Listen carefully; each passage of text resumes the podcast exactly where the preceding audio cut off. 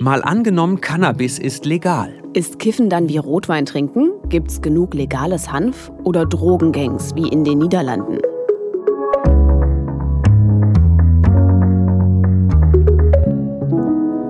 Moin, ich bin Justus Kliss. Und ich heiße Vera Wolfskämpf. Und wir beide arbeiten hier im ARD Hauptstadtstudio in Berlin. Und im Tagesschau-Podcast schauen wir uns ja immer eine politische Idee für die Zukunft an und spielen die durch. Heute geht es darum, was passiert, wenn Cannabis legal wird. Ein Szenario, das wir uns vor zwei Jahren ja schon mal angeschaut haben. Aber jetzt gibt es eine neue Regierung, die es tatsächlich wahrmachen will. Wenn Cannabis legal ist, dann könnte sich die Tagesschau in der Zukunft vielleicht so anhören. Deutschland ist zum beliebtesten Reiseziel in Europa geworden für alle, die Cannabis kaufen wollen. Wie der Tourismusverband erklärt, profitieren vor allem die großen Städte mit ihren vielen Verkaufsstellen. Die Polizeibehörden warnen davor, dass Deutschland zu einem Drogen-Hotspot und der Schwarzmarkt für Cannabis größer wird. Sie befürchten auch, dass bei harten Drogen die illegale Produktion und der Verkauf zunehmen. Bevor wir gucken, ob es in Zukunft so kommt, Vera, lass uns noch mal kurz in unsere alte Folge reinhören. Vielleicht erinnerst du dich noch daran. Wenn man mal auf eine zukünftige Regierung schaut, ohne die Union, da könnte es dann schon passieren, dass eben kleine Mengen an Cannabis für den Eigenbedarf erlaubt sind. Allerdings wäre es immer unter staatlicher Kontrolle und eben nur für Volljährige. Da war ja jemand sehr weitsichtig. und jetzt könnte es tatsächlich bald soweit sein, denn SPD, Grüne und FDP regieren jetzt. Ja, und die haben sich in ihrem Koalitionsvertrag ja das Ziel gesetzt, dass Cannabis legalisiert werden soll.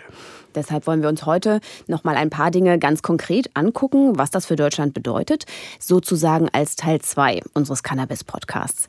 Wenn ihr den ersten Teil noch nicht kennt, könnt ihr euch den ja später noch anhören. Da haben wir zum Beispiel auch mit einem Kiffer gesprochen, der sich wie Freiwild fühlt. Ja, und das müsste er in Zukunft vielleicht nicht mehr. Für diese Folge haben wir mit jemandem gesprochen, der sich sein ganzes Leben dafür eingesetzt hat. Mein Bruder wäre heute sehr, sehr stolz auf mich, weil ich seit Jahren dafür kämpfe, ich es in einem Grab versprochen habe, dafür zu kämpfen, dass diese Stigmatisierung und Kriminalisierung insbesondere bei jungen Menschen aufhört. Das ist Andreas Müller, ein berühmt-berüchtigter Jugendrichter aus Bernau, kann man sagen, bekannt für seine strengen Urteile gegen jugendliche Gewalttäter, aber eben auch für seinen vehementen Einsatz für die Cannabisfreigabe.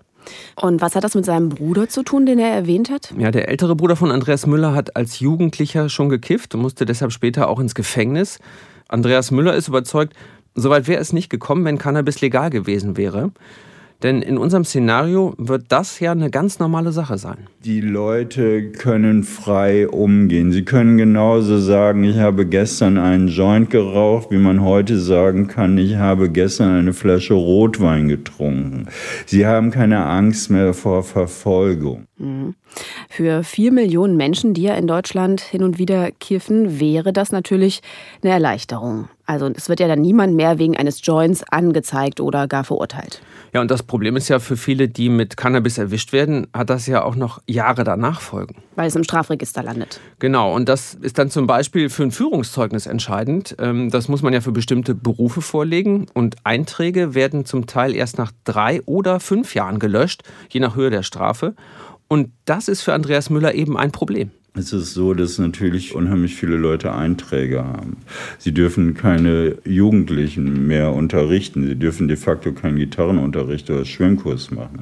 Das gehört rausgestrichen. Dann gehören die Vorstrafen rausgestrichen. Darüber kann man noch streiten, ob der große Dealer eventuell drin bleibt oder nicht. Da ist also noch viel zu tun. Und irgendwann werden auch, ich glaube, die einen oder anderen rehabilitiert werden. Wir haben durch die Cannabis-Prohibition unheimlich viele Menschen kaputt gemacht. Das muss man einfach so sehen. Wenn man also richtig entkriminalisieren will, dann müsste man auch diese Einträge löschen. Und dann vielleicht auch Leute freilassen, die wegen Besitz oder Konsum von Cannabis im Gefängnis sitzen? Ja, das sind echt spannende Fragen und es kommt ja tatsächlich darauf an, wie die Politik das dann klärt.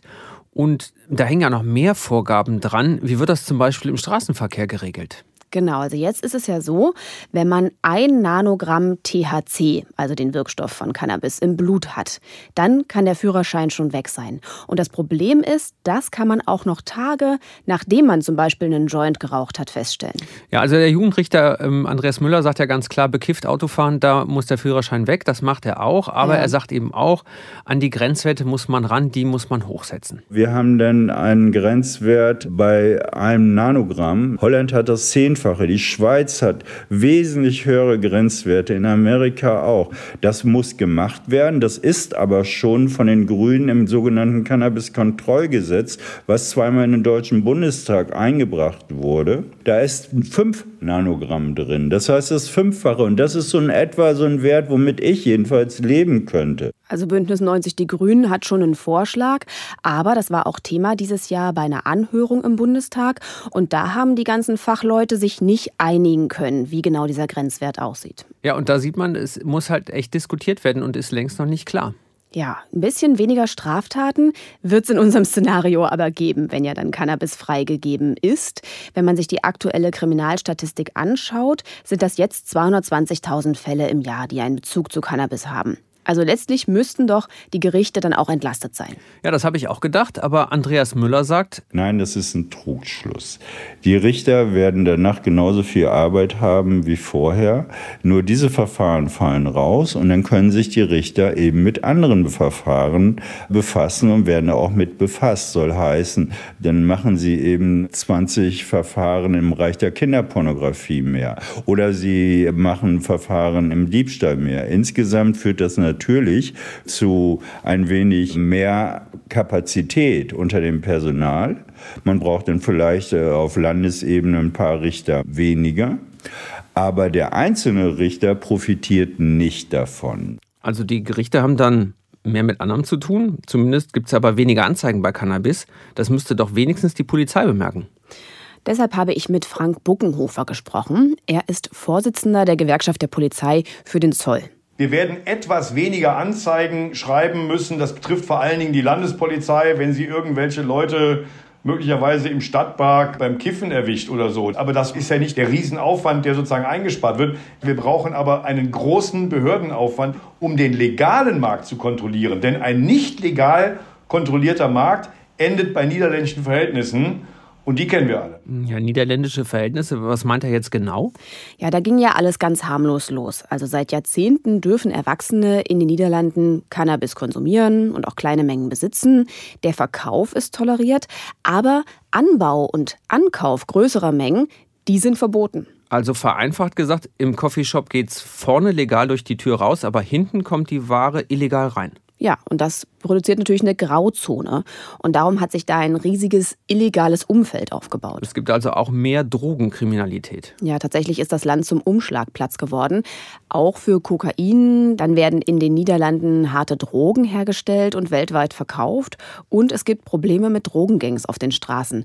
Sogar 25 bis 30 Auftragsmorde im Jahr werden dem Drogenmilieu zugerechnet. Puh. Ähm, ist das in unserem Szenario auch für Deutschland eine Gefahr? Es kommt einfach darauf an, wie man es regelt und wie man es kontrolliert. Und das ist eben das Problem in den Niederlanden. Ganz lange wurde auch nichts gegen den Schmuggel und die Drogenbanden unternommen. Das könnte man ja anders machen. Und deshalb wollte ich von Frank Buckenhofer wissen, wie. Also wir als Gewerkschaft der Polizei sind ja gegen die Legalisierung von Cannabis. Aber wenn die neue Bundesregierung sich dazu entschließt, geht das nur, wenn ein legaler Markt ganz engmaschig überwacht wird. Und das kostet enorm viel Aufwand. Wir müssen nämlich dann die legalen Produkte, die über die Ladentheke gehen sollen, von der Herstellung respektive der Einfuhr, bis sie schlussendlich an den Endverbraucher verkauft werden, überwachen. Wir kennen das aus dem Verbrauchssteuerrecht. Ich sage mal Stichwort Tabak, Alkohol, Mineralöle. Das sind alles Produkte, die werden von der Herstellung bis zum Verkauf überwacht. Und ähnlich müsste das dann natürlich auch mit Cannabisprodukten sein. Wird der Schwarzmarkt in dem Maß kleiner, dass Sie die Zeit gewinnen, dann die legalen Wege zu kontrollieren? Äh, das glaube ich nicht.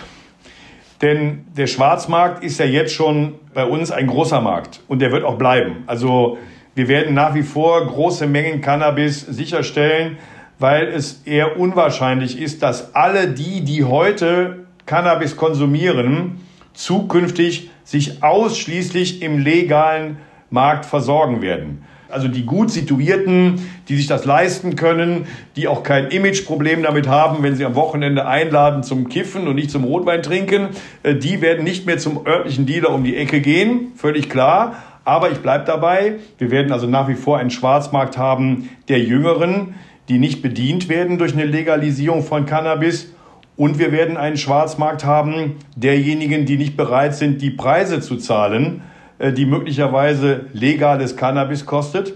Und wir werden einen Schwarzmarkt haben von denjenigen, die sich möglicherweise nicht outen wollen, äh, dass sie jetzt meinetwegen in einem lizenzierten Geschäft, also einen, sagen wir mal, Cannabis-Trafikanten, sich in die Schlange stellen und dort ihr Cannabis kaufen. Also der Schwarzmarkt als solches wird bleiben in einem gewissen Umfang.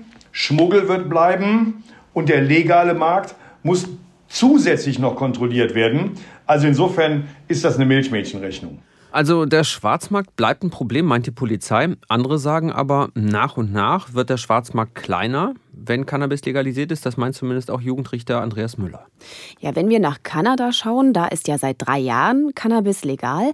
Und anfangs gab es noch einen ziemlich großen Schwarzmarkt, weil auch der Bedarf nicht legal gedeckt werden konnte. Aber selbst als es dann viel mehr legales Cannabis gab, haben Leute weiter bei ihrem Dealer eingekauft. Zumindest soll der Schwarzmarkt aber etwas kleiner geworden sein.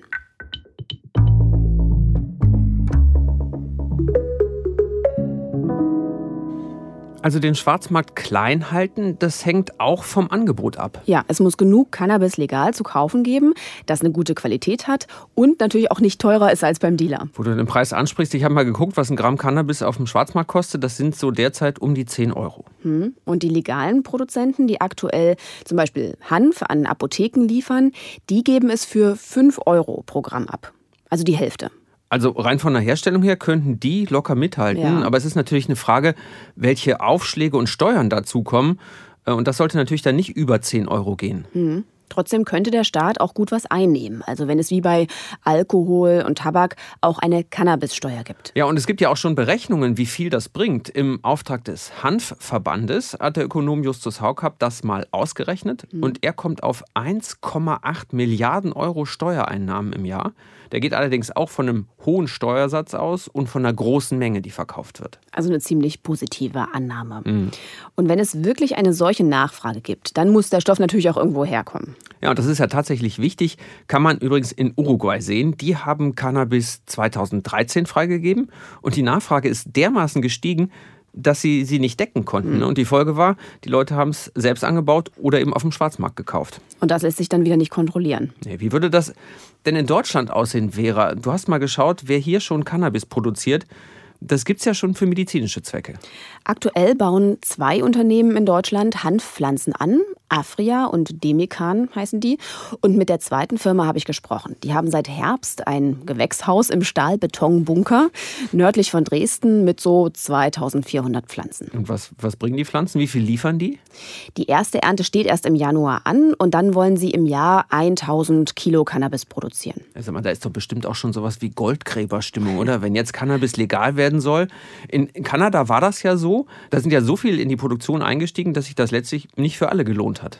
Ja, bei dem Produzenten Demekan glauben sie aber auf jeden Fall daran, dass es ein neuer Geschäftszweig in Deutschland wird. Ich habe darüber mit dem Geschäftsführer Adrian Fischer gesprochen. Er ist Arzt und hat Demekan 2017 mitgegründet. Es ist auf jeden Fall ein lukrativer Markt. Also was, glaube ich, nicht passieren sollte, ist, dass jetzt auf einmal 500 Firmen parallel riesige Produktionskapazitäten aufbauen. Das ist ja in Kanada so ein bisschen passiert. Das war relativ unreguliert und am Ende hatte man äh, Produktionskapazitäten, die ausgereicht haben, den Bedarf von Kanada, also ich würde sagen, hundertfach zu decken. Und das ist natürlich eine Verschwendung. Also das will keiner und darum sollte man sich das von vornherein so überlegen. Im Moment ist es ja zum Beispiel über ein äh, Vergabeverfahren geregelt, dass es äh, Produzenten gibt, aber dass man auch ein bisschen ein Auge drauf hat, dass der Markt insgesamt gesund wachsen kann und nicht vollkommene Überkapazitäten geschaffen werden. Auch eine Hoffnung ist, dass damit Arbeitsplätze verbunden sind. Wie ist es bei Ihnen? Würden Sie dann aufstocken mit der Legalisierung? Na, also wir können aufstocken innerhalb von, ich würde mal sagen, zwölf Monaten auf rund 5000 Kilogramm, also eine Verfünffachung der Produktionskapazität und in 24 Monaten auf knapp 10.000 Kilogramm. Ich würde mal schätzen, das wären dann ungefähr 200 bis 250 Mitarbeiter, die wir dann am Standort beschäftigen würden, wenn wir bei 10.000 Kilogramm Produktionskapazität sind. Aber mit äh, 10.000 Kilogramm, also 10 Tonnen, kann natürlich der Bedarf, der jetzt um die 200 bis 400 Tonnen in Deutschland ist, auch nicht gedeckt werden. Glauben Sie denn, dass es überhaupt möglich ist, in Deutschland alles anzubauen oder müsste dann doch viel importiert werden? Ja, das ist absolut möglich, das in Deutschland anzubauen. Wie wir aufstocken können, können das sicherlich andere Firmen auch machen. Gerade wenn dann auch der Anbau beispielsweise in klimatisierten Gewächshäusern möglich wäre, ist es natürlich auch einfacher, das auszubauen, als wir das jetzt im Moment machen mit dem ähm, sehr, sehr hochqualitativen Cannabis, das wir im Innenanbau für medizinische Zwecke anbauen. Wäre das eine Anforderung, dass dann nicht mehr diese krassen Vorschriften, dass sie in Stahlbetonbunkern züchten und dass man äh, so ganz strenge Vorgaben einhalten muss? Wäre das dann wichtig, wenn man legalisiert, um auch die Nachfrage in Deutschland zu decken? Ja, also das ginge dann auf jeden Fall deutlich schneller, wenn man das etwas einfacher gestaltet, als es jetzt ist. Ansonsten ist das natürlich relativ aufwendig, das auszubauen, wobei viele der Sicherungsmaßnahmen sind natürlich in einer gewissen Weise auch sinnvoll. Also ich denke, meine äh, durch Kameras überwachte Produktion sollte man auch später haben. Hat ja nicht nur den Zweck, dass man da äh, Eindringen verhindert, sondern auch, dass man da nachweisen kann, wo die Sachen eigentlich wirklich hingegangen sind. Wenn ich mir das so vorstelle, wäre, du fährst durchs Land ne, und dann stehen da überall so Gewächshäuser rum, wo Tomaten gezüchtet werden und dann kommst du an welche, wo so riesen Stacheldraht drum ist und Kameras überall und weißt du, ah, da ist der Cannabisanbau. Ja, vielleicht. Jedenfalls sagt äh, der Hersteller, dass innerhalb von zwei Jahren so eine Produktion aufgebaut werden kann. Hängt natürlich alles von den Vorgaben ab und die sind auch wichtig. Also das legale Cannabis soll ja zum Beispiel ohne Pestizide angebaut werden und es darf auch nicht verunreinigt sein und so weiter. Na klar, das müssen die Behörden ja dann auch kontrollieren. Mhm. Wenn ich ein Produkt legal im Laden kaufe, dann will ich ja auch sicher sein, dass es meiner Gesundheit nicht schadet. Ja, okay, ja. also nicht mehr als Alkohol, Tabak und Cannabis sowieso der Gesundheit schaden. Ja klar, bei, bei Cannabis ist ja auch die Frage, müsste man da die Grenzen für den Wirkstoff THC vorgeben? Mhm. Denn je mehr THC, desto berauschender wirkt das ja. Und das hat natürlich auch Auswirkungen darauf, was Cannabis mit uns macht oder mit denen, die es benutzen. Zum Beispiel auch bei der Frage, ob Cannabis Psychosen auslöst. Damit haben wir uns ja auch in unserer ersten Folge vor zwei Jahren beschäftigt. Kurz zusammengefasst, einen einfachen Zusammenhang gibt es nicht, aber es kommt aufs Alter und bestimmte Risikofaktoren an. Eine große Sorge, wenn Cannabis freigegeben wird, sind ja auch genau die Fragen, die die Gesundheit betreffen. Ja, deshalb hast du mal in einer Suchtklinik angerufen, Justus. Ja, und zwar in der Johannesbad-Fachklinik Holthauser Mühle. Da werden im Jahr rund 150 Menschen wegen Cannabis behandelt und Anna-Katharina Baulmann ist da die leitende Therapeutin. Der körperliche Entzug ist bei Cannabis nur so zwei, drei Tage, vielleicht bis zu drei Wochen. Das kann so eine vegetative Unruhe sein. Und das eigentliche Problem ist natürlich die psychische Abhängigkeit. Die meisten Menschen sind bis zu einem halben Jahr bei uns, weil das eine sehr hartnäckige Krankheit ist. Ja, und die Psychologin Anna-Katharina Baumann hat mir auch erzählt, dass die Leute oft nochmal wiederkommen. Und das ist wirklich ein langer Prozess. Man kann es ja vielleicht mit Alkohol vergleichen. Also es gibt viele, die zum Genuss trinken, das auch in Maßen tun, aber ein paar übertreiben es und werden dann womöglich abhängig. Ja, so ist es auch bei Cannabis, sagt äh, Anna-Katharina Baumann. Viele kriegen einen verantwortungsvollen Konsum hin, aber eben nicht alle. Mhm. Gerade viele junge Menschen, die sehr früh anfangen, sagt sie, kriegen Probleme und deshalb macht sie sich halt Sorgen. Wenn Cannabis freigegeben wird, legalisiert wird, sorge ich mich darum, dass das Signal einer Verharmlosung ist, dass es einen ähnlichen Stellenwert bekommt wie verharmloster Alkoholkonsum und dass ja die Verfügbarkeit im schlimmsten Fall für junge Menschen größer wird. Aber Moment, was die neue Koalition ja plant, ist eine legale Abgabe an Erwachsene. Genau, für Jugendliche wäre es weiterhin verboten, wie jetzt auch. Aber auch jetzt kommen sie an Cannabis ran. Laut Statistik, etwa 8% aller 12- bis 17-Jährigen haben innerhalb eines Jahres Cannabis probiert. Hm. Und wenn das legal zu kaufen ist, dann ist es vielleicht ja sogar einfacher dran zu kommen, wie man das auch beim Alkohol kennt. Es geht also darum, diese Gefahr besonders für Jugendliche klein zu halten. Wie geht das? Ja, Aufklärung und Prävention sind da die Stichworte. Ich habe mit Tim Berthold gesprochen, der arbeitet bei der anonymen Drogenberatung in Delmenhorst und er hat mir gesagt, es braucht unbedingt Kurse. Mhm. Und zwar an Schulen verpflichtend, aber das sollen nicht die Lehrerinnen und Lehrer machen, sondern besser Menschen aus Beratungsstellen. Und worum geht es dann da? Ja, am besten so früh wie möglich äh, die Kinder damit aufklären, also schon sechste Klasse, noch bevor sie mit Cannabis in Berührung kommen. Und da sollen sie eben lernen, was macht die Droge mit einem, was kann im schlechtesten Fall passieren, ähm, wie kann ich auch Nein sagen. Hm. Das wäre also wichtig, wenn die Regierung Cannabis freigibt, dass man dann auch genug Geld für solche Angebote bereitstellt. Ja, wir haben ja vorhin von den möglichen Steuereinnahmen gesprochen und ein bisschen was davon könnte ja an solche Projekte fließen oder gleich alles. Auf jeden Fall steht das Stichwort Gesundheitsschutz im Koalitionsvertrag und auch die Frage, darf es Werbung für Cannabis geben? Da wollen sie strengere Regeln, wie übrigens auch für Alkohol- und Nikotinwerbung. Ja, da sieht man, wie viel an der Freigabe von Cannabis hängt. Aber äh, noch mehr Aspekte kriegen wir jetzt echt nicht unter. Was wir noch schaffen, das ist unsere Zusammenfassung. Justus, wie könnte es denn im schlechtesten Fall aussehen? Wenn es schlecht läuft, blüht der Schwarzmarkt weiter, weil es nicht genug legal produziertes Cannabis gibt. Außerdem ist es beim Dealer um die Ecke günstiger und der hat den stärkeren Stoff. Weil die Polizei es nicht schafft, das illegale Umfeld klein zu halten, nimmt die Drogenkriminalität zu. Wie in den Niederlanden wird Deutschland zum Umschlagsort für Kokain und andere Drogen. Außerdem probieren mehr Leute Cannabis aus, auch Jugendliche, weil es nicht genügend Aufklärung gibt. So muss es ja nicht werden. Es kann ja auch ganz anders kommen. Im besten Fall werden sehr viele Menschen nicht mehr wie Kriminelle behandelt, nur weil sie mal einen Joint rauchen oder Haschkekse essen. Behörden und Polizei haben genug Personal, um den ganzen Vertriebsweg im Blick zu haben und die Drogenkriminalität klein zu halten. Auch weil es genügend hochwertiges Cannabis zu bezahlbaren Preisen gibt, wird der Schwarzmarkt nach und nach kleiner. Der Staat macht ordentlich Kasse mit Steuereinnahmen und steckt das Geld in Präventionsprojekte.